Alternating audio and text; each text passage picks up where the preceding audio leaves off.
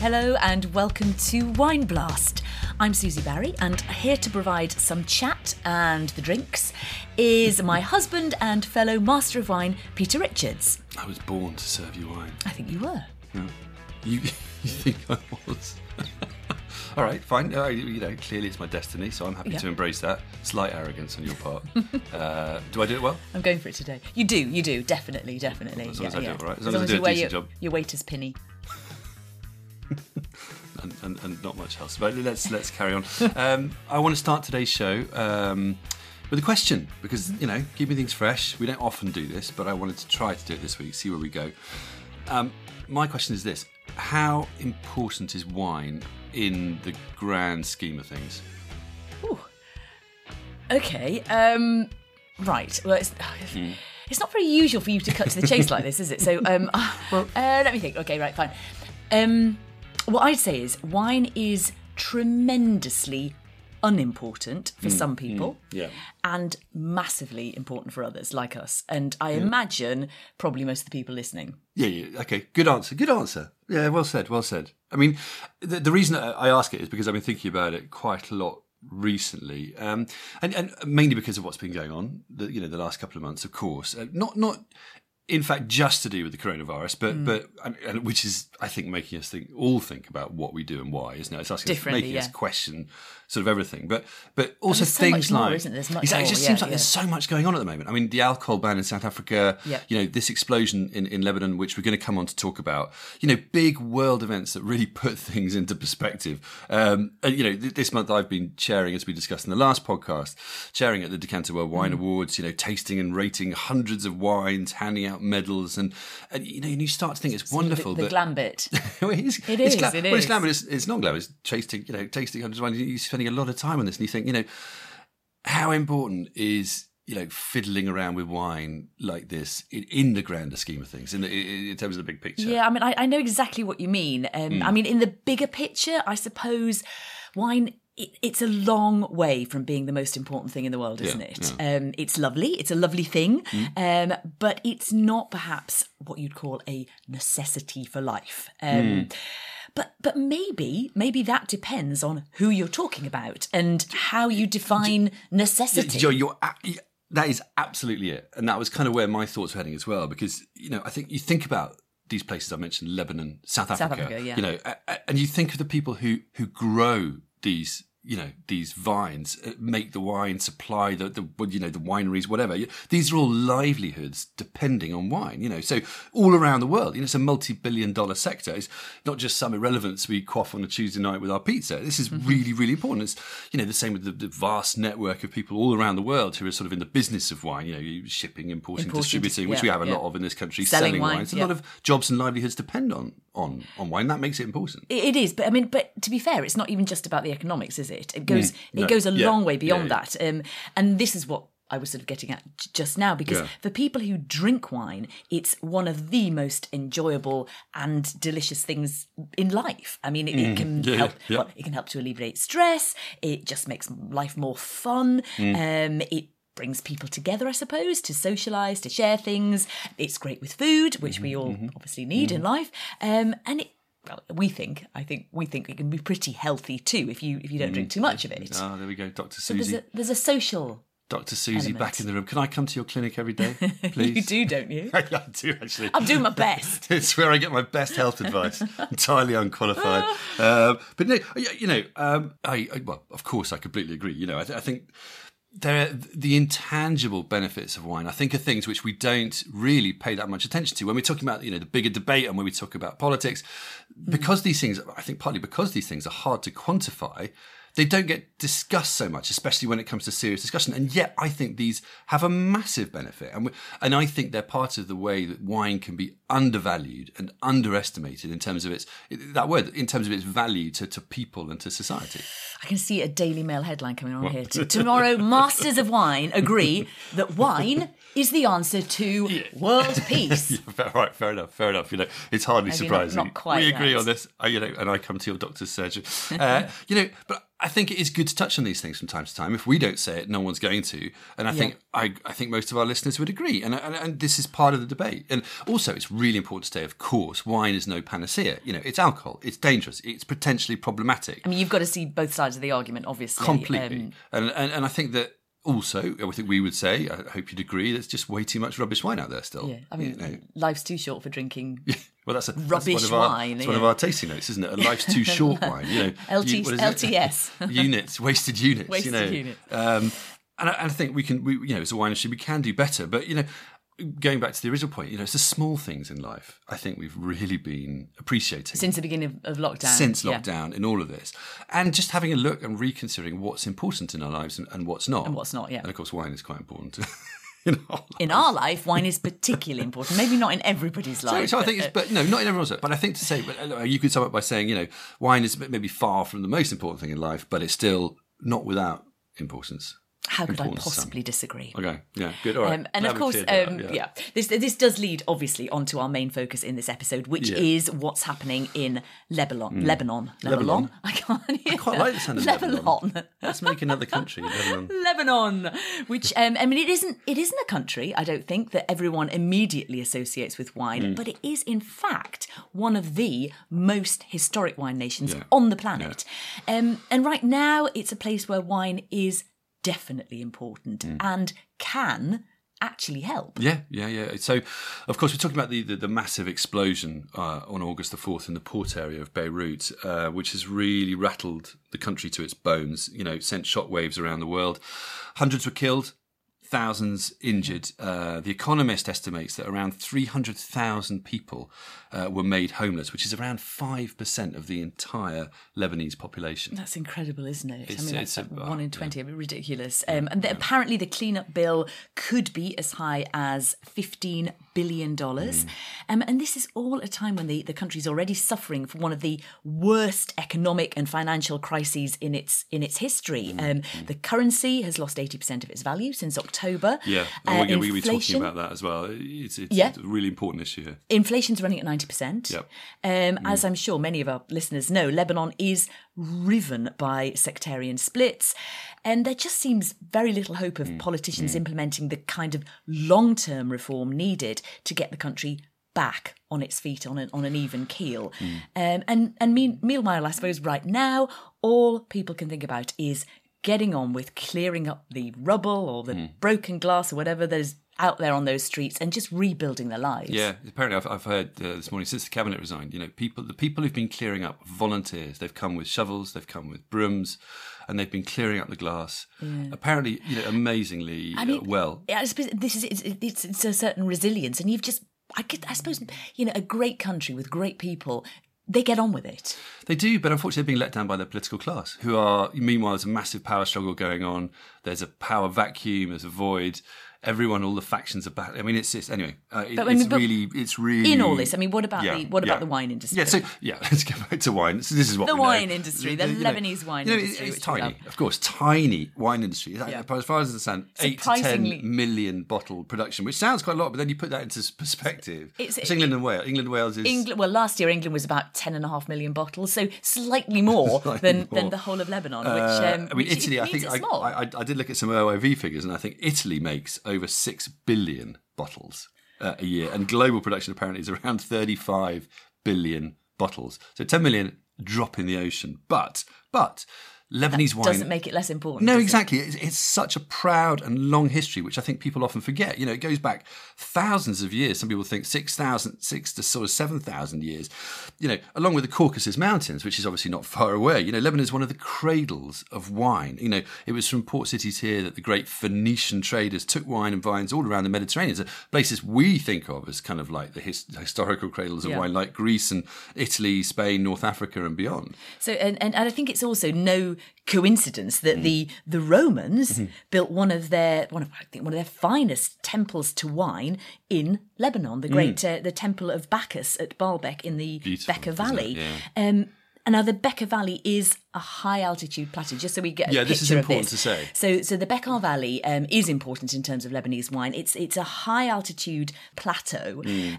Um, I, I suppose it's Lebanon's Um, how would you describe it? Bountiful mm. pantry. Yeah. Um, the the altitude moderates the the temperatures, so the, these screaming hot temperatures, and that allows crops to thrive, particularly vines. Mm. And they grow. I think it's between what was it? Altitudes of a thousand to yeah, roughly eighteen hundred yeah, meters above like sea level. So it's, quite, so it's really very quite, high. Quite high, yeah. So. Hearty Reds are Lebanon's most widely recognised style, as mm. I think anybody who's probably come across Lebanese wine will, will have probably tried a red.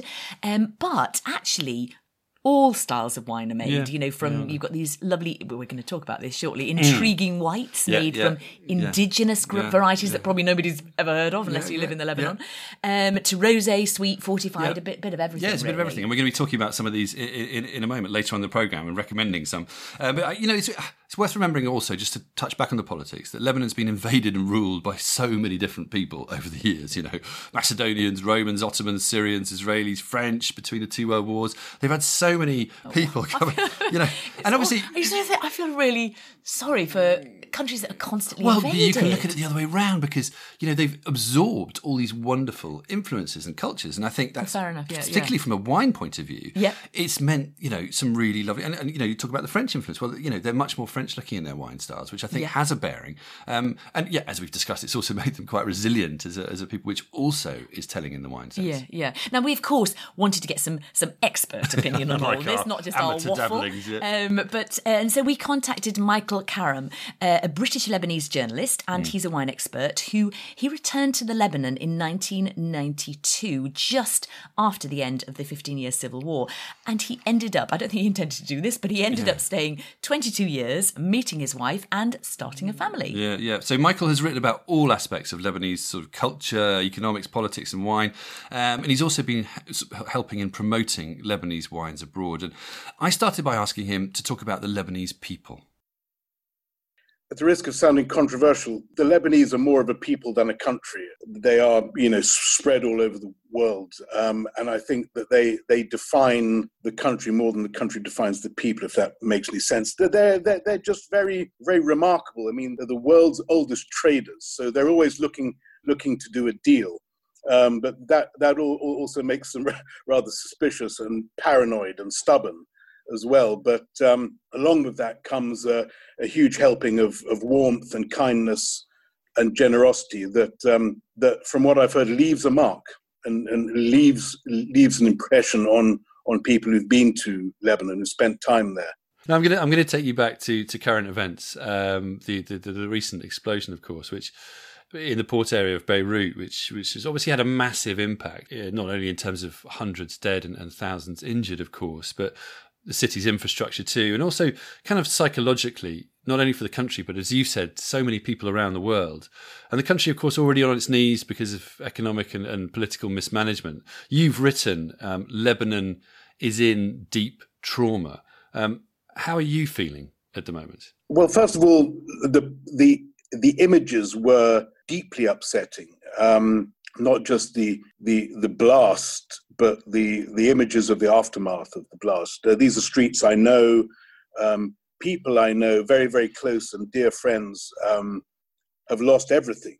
Um, you know, it, it was incredible just calling people and asking whether they're okay. And, you know, literally everyone was saying, we're okay, but our home is destroyed. We're okay, our home is devastated. We're, you know, I mean, it was just... This, I mean, it was almost the same answer. And I called uh, one of the neighbours in my building where we used to live. And again, the whole building, the whole building was wrecked. So part of me was thinking, well, what would have happened had I been there? Had my family been there? Those few minutes or, you know, up, up to an hour after the blast when people were still trying to get in contact with loved ones must have been horrible. So yeah, and, and I, I actually don't think it's sunk in. What I do know is that East Beirut has been has been destroyed, and East Beirut was it's it's it's half the capital.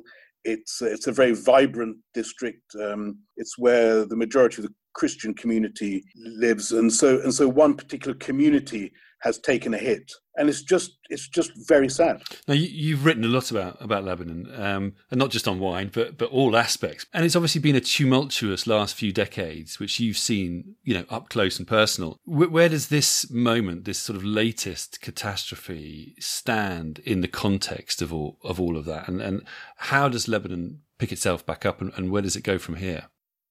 I, I, in in in in four seconds, it did what five or six years of civil war was able to do to the cent- to central Beirut. So um, it was very immediate and it was very powerful. And I think that it will be one of the major milestones in the history of Beirut, a city that has suffered has suffered earthquake and.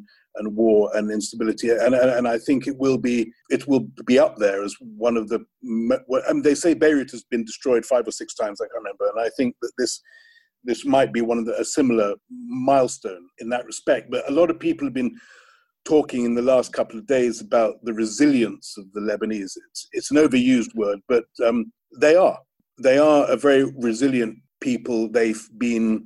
They've been being they, they they've been screwed over for thousands of years, ever since the first Phoenician trader had to get on a boat and sail across the Mediterranean to Crete, I think was the first place they hit, just to make a better future for themselves. This won't break them. This will not break the Lebanese, but it's it's it's a major dent. And obviously, you've written a lot about wine, how important wine is to the Lebanese uh, spirit, soul, but also its economy. How can wine help in this current situation? One of the things that got me to really fall in love with Lebanese wine wasn't the wine per se, although I have, although I do love the wine. I mean, I would admit to you that I am not, if I'm being completely honest, I'm not a wine nerd. I don't lie in bed at night wondering what's going on in in the in in the Loire. I love the idea of Lebanese wine because it is the one thing that can help us push an identity of a country that is so misunderstood.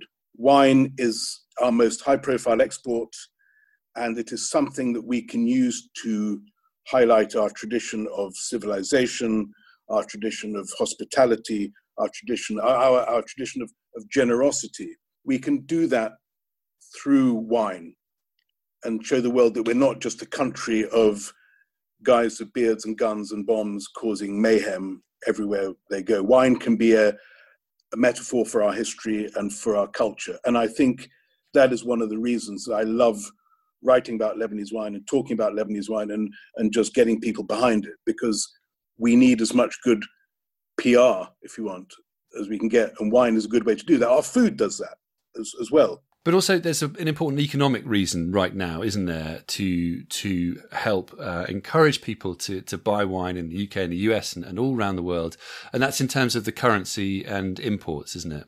Yes. Um, ever since the Popular Revolution in October of last year, the Lebanese banking system has imposed capital controls in the country, which which basically means that we cannot send money out of the country, and we need hard currency to buy the raw materials that allows the industry to function. So exports are crucial at the moment in terms of generating what the Lebanese call fresh cash, um, which means money, hard currency generated outside the country. So so exports are are, are crucial. And there's also other initiatives going on at the moment. I won't list them all here. I think we're going to discuss them elsewhere. But yeah, there are. I mean, the response to this terrible event has been very touching. I, I never realized the the amount of feeling, uh, the the um, the um, I wasn't really aware the amount of affection that the world had for Lebanon until until last Tuesday. Um, the outpouring of support um, has been quite extraordinary and very touching. I think it touches upon what I was talking about earlier, is that the country leaves a mark. In terms of wines, I'm just, just turning to kind of uh, how to help people, steer people in the right direction, uh, Lebanese wines. Uh, difficult question for you, I know, but are there any particular wines that you'd recommend? I mean, you, you've written uh, a lot recently about how about the evolution of Lebanese wines, perhaps towards more, the word that you've used is thoughtful wines, maybe talking a bit more about the places and the and the grapes in a bit more detail and nuance. Um, tell me a bit more, any, any particular wines or styles that you'd recommend in there? when the Lebanese wine industry dusted itself down after the Civil War in ninety-one, and a lot of producers, mainly Arak uh, producers, reckoned they, they could try their hand at wine, which is something that they dabbled in before, they um, they looked at what the rest of the world was was doing, and they started planting all the kind of superstar grapes, um, you know, the, the Cabs, the Merlots, the Chardonnays, and then they they proceeded to dress them up in the most expensive oak um, that they could, because it's part of the Lebanese way of doing things. They like to do things properly. They like to be able to seem to be not skimping on anything. And so it was all about quality, and it was all about using the best materials um, and the grapes that everyone really, really was drinking. And that affected the three grapes that had been the backbone, the workhorse of the industry for about one hundred fifty years, the poor old Cinsault and the Carignan in particular. And at one point in the nineties, they, they're all being pulled up. Now, I'm, I'm not going to blame the Lebanese for this, because they were just, you know, it's easy with hindsight to look back. But um, now, with less reliance on foreign winemakers, there's a new generation of Lebanese winemakers who are coming back, and they they they are trying to understand what it is about their own their own land and what grapes really give best expression. That we're now seeing more attention paid to the grapes that were kind of dismissed as rather peasanty um, before, especially the Cinsault and the and Carignan and the white indigenous Merwah and Abedi. Um, uh, there is less reliance on oak, and I think that they they want to now understand that for a country to carve out an identity for itself, it needs to uh, deliver as best it can a sense of place um, and identity. We don't have any indigenous reds. Well, there's one. There's one indigenous red, Aswad Karach, which will be, I hope, will appear more and more in the coming years. But our adopted children are these Southern Rhone, kind of Languedoc varieties, Cinsault, Carignan, Grenache to a certain extent, um, and the Merwah and the Abedi, which were which were seen as Arak grapes and not even considered Uh, suitable for wine, and now really coming on the inside and um, giving a taste of Lebanon, a really unique taste. And it's no, it's no accident that, that the late Serge Hoshar was using those two grapes in equal measures in his in his top-of-the-range white wine. So he understood it, but he understood everything. And of course, you've got the you know the, the, the Bordeaux varieties as well, the Cabernets and, and other things that are there. Um, and obviously, the reds are probably the signature wines of Lebanon, these wonderful reds. Um, but you've also been a champion of the whites and the, and in, in some of the sweets as well. I, I mean, I remember sitting down with you and tasting a wonderful nineteen thirty-seven Van d'Or. You know, so there's there's more and more diversity, I guess, emerging from Lebanon. Is that right? Yeah. You know, I'm going to go out on a limb here, and I'm going to say that even though Lebanon is is known for its red wines, because, you know, it's a hot climate, we make big, powerful reds, and and and and that's what we're known for. But I I I would say that our whites are more interesting, more diverse. They have more character, and they defy people's expectations because because they because Lebanon is a hot country, people are expecting the whites to not be as zippy as perhaps they could be. Uh, but, but because we plant them so high up, we get a freshness that really belies their origins. Final question. Um, you've written that Lebanon only makes ten million bottles uh, per year, but each one is made in the shadow of, of conflict and political instability, uh, in some cases as the bombs are falling. Uh, you've been working on a new film, I understand, uh, Wine and War. Um, tell us just a little bit about that. Um, yeah, well, Wine and War is a, basically a homage to the Lebanese entrepreneurial spirit uh, seen through the lens of wine. Um, so it's not really a wine film per se, it's more a film about the determination and, that word again, resilience uh, of the Lebanese entrepreneur. You know, I think everyone knows about Serge Hoshar and his war record. Um, you know, the way Serge told the story, it was practically him driving the truck under the under the bombs to get his grapes from the from the vineyard to the winery. But there was a whole no, there were so many other winemakers who had equally thrilling and in some cases horrifying stories to tell um, about the uh, about the war, And uh, we just wanted to capture that because, in and of itself, it's it's it's a, it's a, it's a thrilling story um, to tell. But it it also, I think, reflects reflects the spirit of the Lebanese seen through a product that is a little bit more interesting than talking about, you know, Lebanese accountants or Lebanese bankers or, you know. Um, so yes, it's it's just a it's a story about wine being made in conflict and highlighting the spirit of a people. And I, I'm. You know, I'm not saying that this terrible explosion last week came at the right time, but if, if ever there was a, a moment in which Lebanon and the Lebanese needed their story told and framed, um, it's it's now. And hopefully this film will be able to do that. Mm, cheers to that. Um, Michael Karam, thank you very much indeed. Thank you. Mm, quite quite an emotional um, and, and fascinating Michael Karam there. Um, and, and that was interesting, wasn't it? His opinion that the whites are perhaps just as exciting, if not more so, mm. than the reds. Yeah, that was really, really interesting, wasn't it? Really? Mm. Um, and and actually, we have got a couple of yep. recommendations coming up later on too, haven't mm, we? Well, we're going to explore it and, and recommend some. And I, I love the I love what you said as well about the way that wine is a really good way to promote Lebanese culture and identity in a really positive way. Yeah, I mean, I mean it makes sense, doesn't it? It completely does. Um, and their food is what we, we love that style of food too. You know, what I did really appreciate was the way that Michael clearly feels the love and support that's being shown to Lebanon all around the world as well. Um, yeah. You know, it is, what's nice about that is it's clear we wine lovers can actually help in our small and sort of slightly bibulous way, you know. So uh, in that context, we wanted to mention a couple of initiatives that are happening. We, we absolutely uh, around did, the world, yeah, didn't yeah, we? yeah. So the first is Bid for Be- Beirut mm. auction.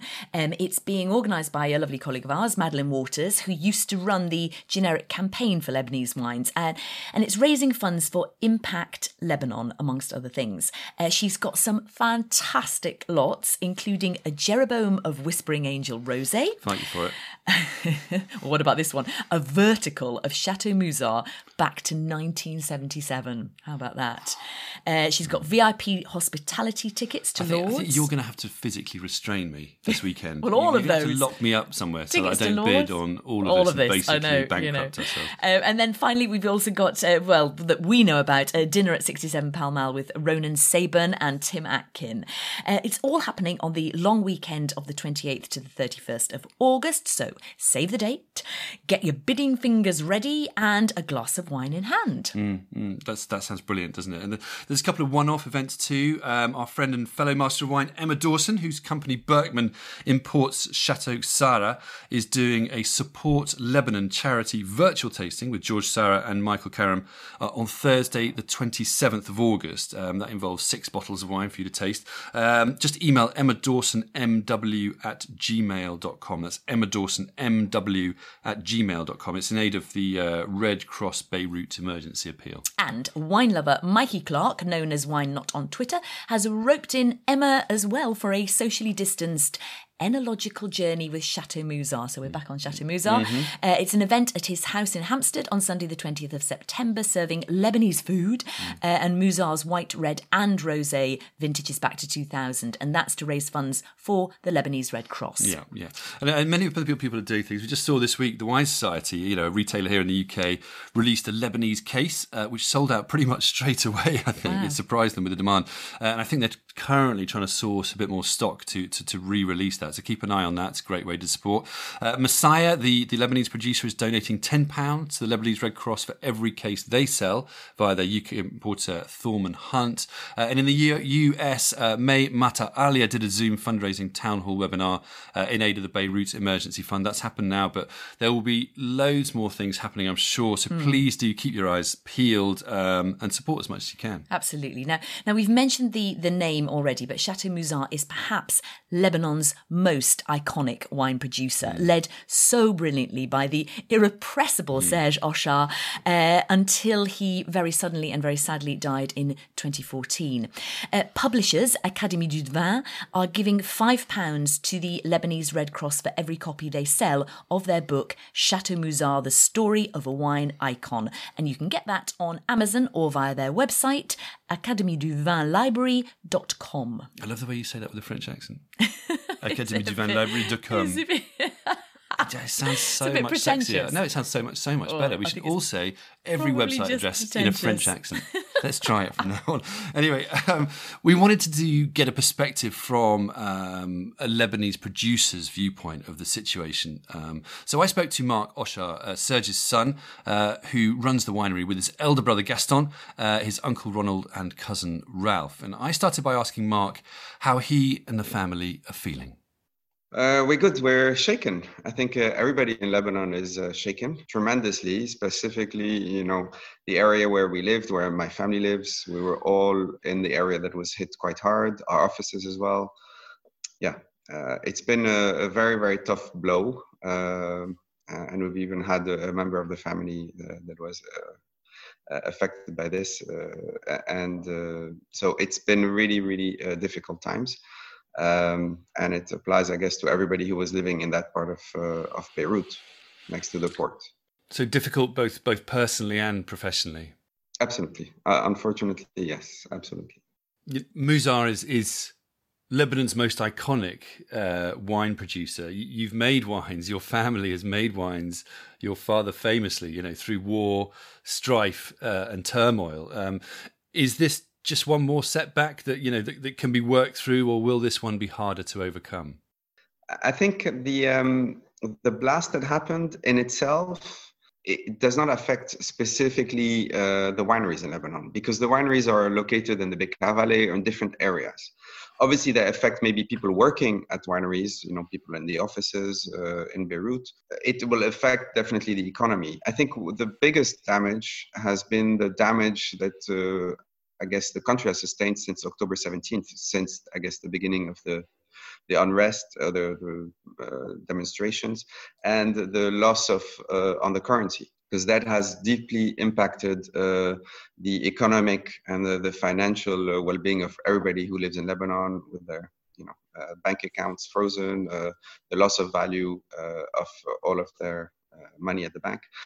And so that is the really the biggest impact for us, uh, I guess, as producers, uh, uh, not necessarily on the selling side, but just even just producing is an issue. So how does this, yeah, let's let's go into that a little bit more. How does this affect you? Obviously, the, the, the fact that local currency has massively devalued since October. As far as I understand it, some of the foreign currency reserves are being frozen. Uh, how do you how do you buy the stuff you need to, to make wine?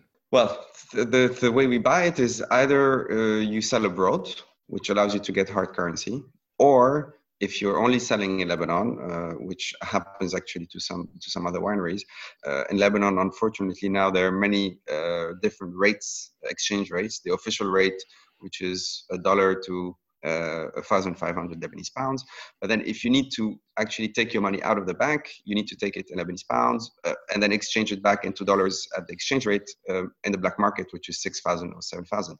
So basically, all the money that you have in a bank account in Lebanon is worth twenty-five percent of its, or twenty percent of its face value, if you need to take it out of the country to buy bottles, corks, labels, uh, what, capsules, whatever. Um, so yeah, it's a huge impact on um, the ability to import uh, things into Lebanon, uh, and therefore it has an inflationary uh, impact on uh, on costs. So how important are export sales to you right now? Huge. Huge. Uh, they've always been, um, not necessarily linked to any financial or economical uh, uh, background, but just because of uh, the way Musar has built our brand. We've built our brand uh, just by uh, accessing international markets, uh, creating wines that were sold, that are sold everywhere in the world. Uh, so that's always been important. Um, Uh, but now uh, Lebanon is in dire need for for exports, uh, because this is the only way to actually get hard currency that's going to be able to balance, I guess, the, the, the budget of the state. So um, there will be definitely, I think, one of the impacts of the, the financial crisis or the economic crisis is, will be to push exports uh, and therefore produce more in Lebanon. And anything that can be done to buy, I guess, Lebanese products will in a way help um, alleviate some of the issues that we have, the financial issues we have in Lebanon. So that was a question I was going to ask. You know, how can wine lovers help help you guys, uh, you particularly in Musar, but generally Le- Lebanese wine producers? Is it just a question of buying more, you know, in our local markets? I think that, I mean, the, obviously the first uh, help uh, is uh, just donations that go through all the different uh, N G Os that are helping, the Red Cross. There are many uh, Lebanese N G Os. Uh, there are setups also in the U K where if, I think if you contribute to the U K Red Cross uh, and uh, mentioned that you wanted then to go to the Lebanese Red Cross, I think there's a tax benefit or there's a twenty-five percent addition that's um, uh, put by the U K government. So this is actually the first uh, way of helping. And yeah, the second way of helping is just to buy Lebanese products, whether it's wine, whether it's, you know, any other product. Unfortunately, there aren't that many, but there are a few. Um, and it's a way of making sure there's actually more, I guess, uh, money coming into the country that will support the families and the people working in, in those industries. I understand there are a number of also uh, charitable initiatives going on at the moment, aren't there? Uh, one is Bid for Beirut uh, by Madeleine Waters, which has a wonderful selection of uh, things to auction on. Quite a few bottles of Château Musar in there. I think there's a vertical going back to seventy-seven, which I've particularly got my eye on. But to, to move on slightly, you know, what hope, wine is a very small thing in in the bigger picture, isn't it? Um, especially at moments like this. Um, and yet it can almost be the, the most important of the least important things, because it is important for people's livelihood and it can bring so much joy. I mean, what kind of hope can wine bring at, at times like these? Oh, I mean, that's that goes back, I guess, to uh, I guess I guess the similar um, ideas that my father um, used to uh, mention during the Civil War from seventy-five to ninety, uh, and we have it here again uh, with this uh, with this uh, blast and this situation. And so, wine is a way of uh, uh, communicating. It allows really people to share things together.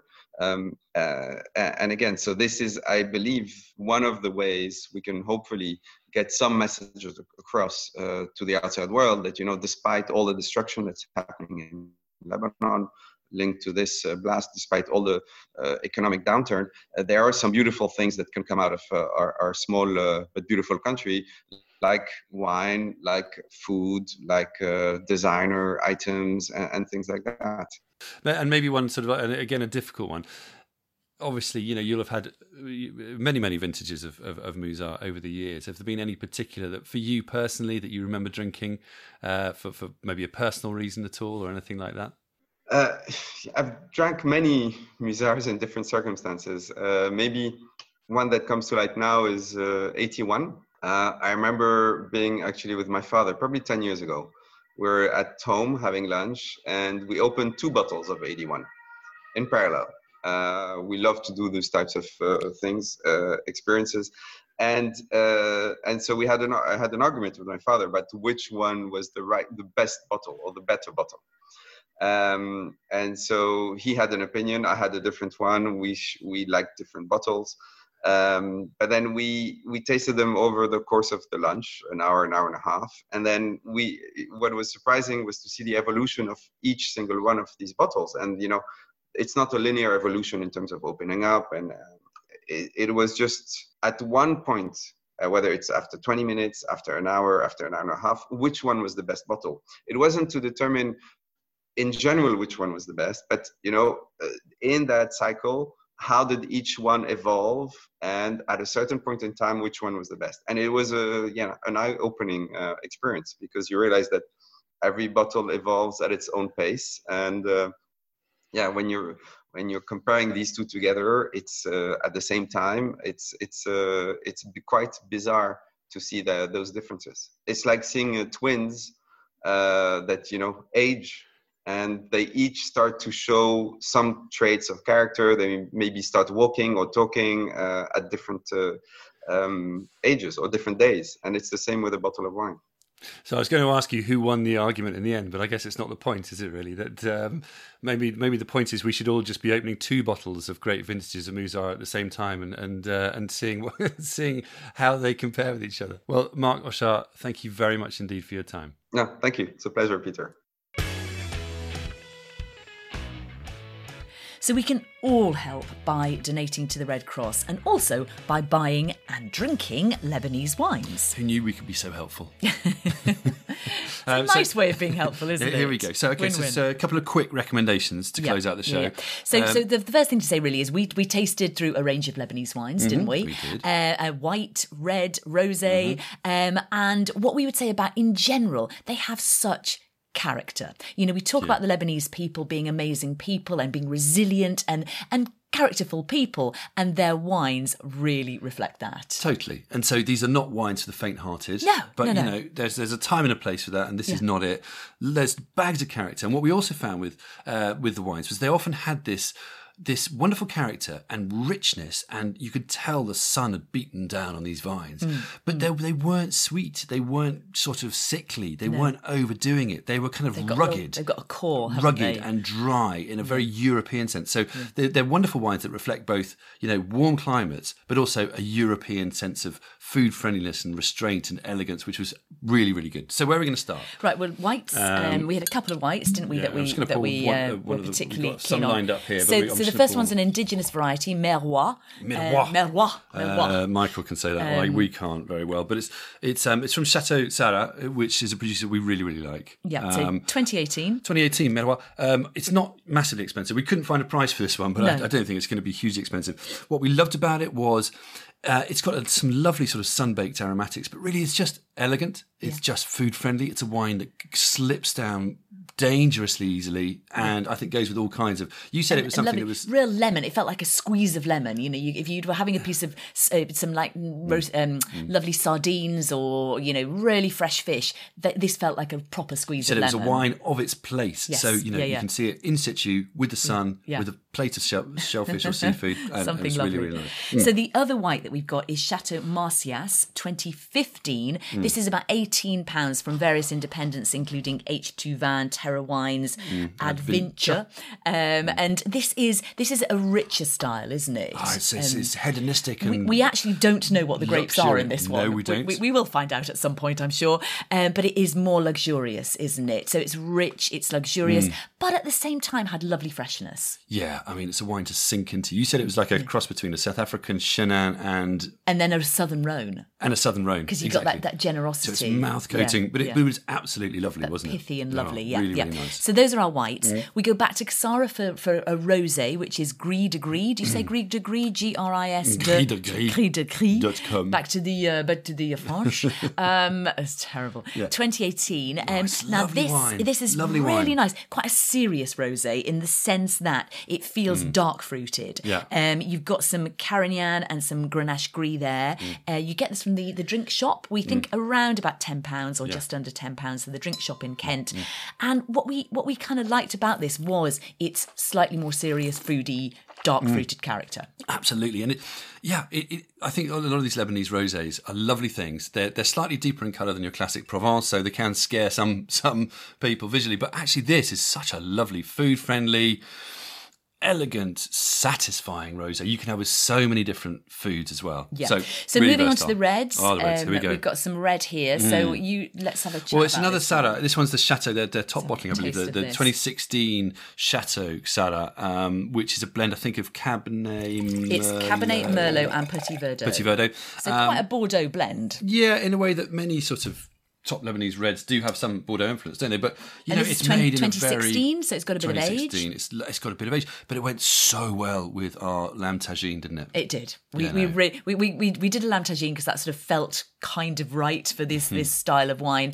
And, you know, that sweetness in the tagine with the creaminess of the wine. I mean, it's it's slightly international in style, this wine, but it's also got that lovely leathery, rustic, mm. spicy, kind of its own character. It's very satisfying in that sense, isn't it? Very savoury. And my worry was putting it with a lamb tagine, which has a lot of sweetness to it, mm. would... Uh, you know, the wine was a bit too rugged and a bit too dry in the final count. Even though it had that fruit, fruit sorry, that sort of sweet fruit mm. flavour, it didn't deliver sweetness on the back palate. But no. actually, it had enough fruit to really be seeing this. It was really nice. And you, you didn't actually want too sweet a wine with a lamb tagine because no, otherwise no. everything becomes too sweet. Now we're going to put sweet. all these details on the on the website yeah. anyway, aren't we? We've yeah. got a final wine. Final which wine, which is, is the Musar twenty thirteen, which we really enjoyed with oh. our barbecue lamb, didn't we? we as did, well, we that was absolutely lamb sensational. With Salsa Verde, that this is the twenty thirteen, uh, as we heard, as we heard, you know. Musar, wonderful producer.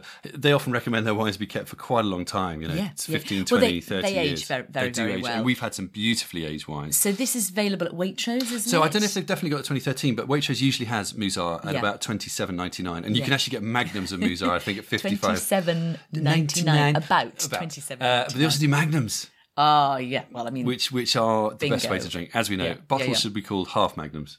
There we go. There we go. Um, so there we have it. Lots of delicious reasons to support Lebanon uh, and its wine producers. Um, wine can bring help and hope. And I think that's a really important message here. Uh, don't forget the other initiatives like Bid for Beirut, auction, the various events and wines being sold in aid of Lebanon. We'll put all these details on our website if you want them. And, you know, as Mark Oshar suggests, uh, the best place to start may be to donate to the Red Cross, where you can um, you can find a way to channel the funds directly to the Beirut Emergency Fund. Yeah. So thanks to Mark, thanks to Michael Karam, and to you for listening. We really appreciate it. Until next time, cheers.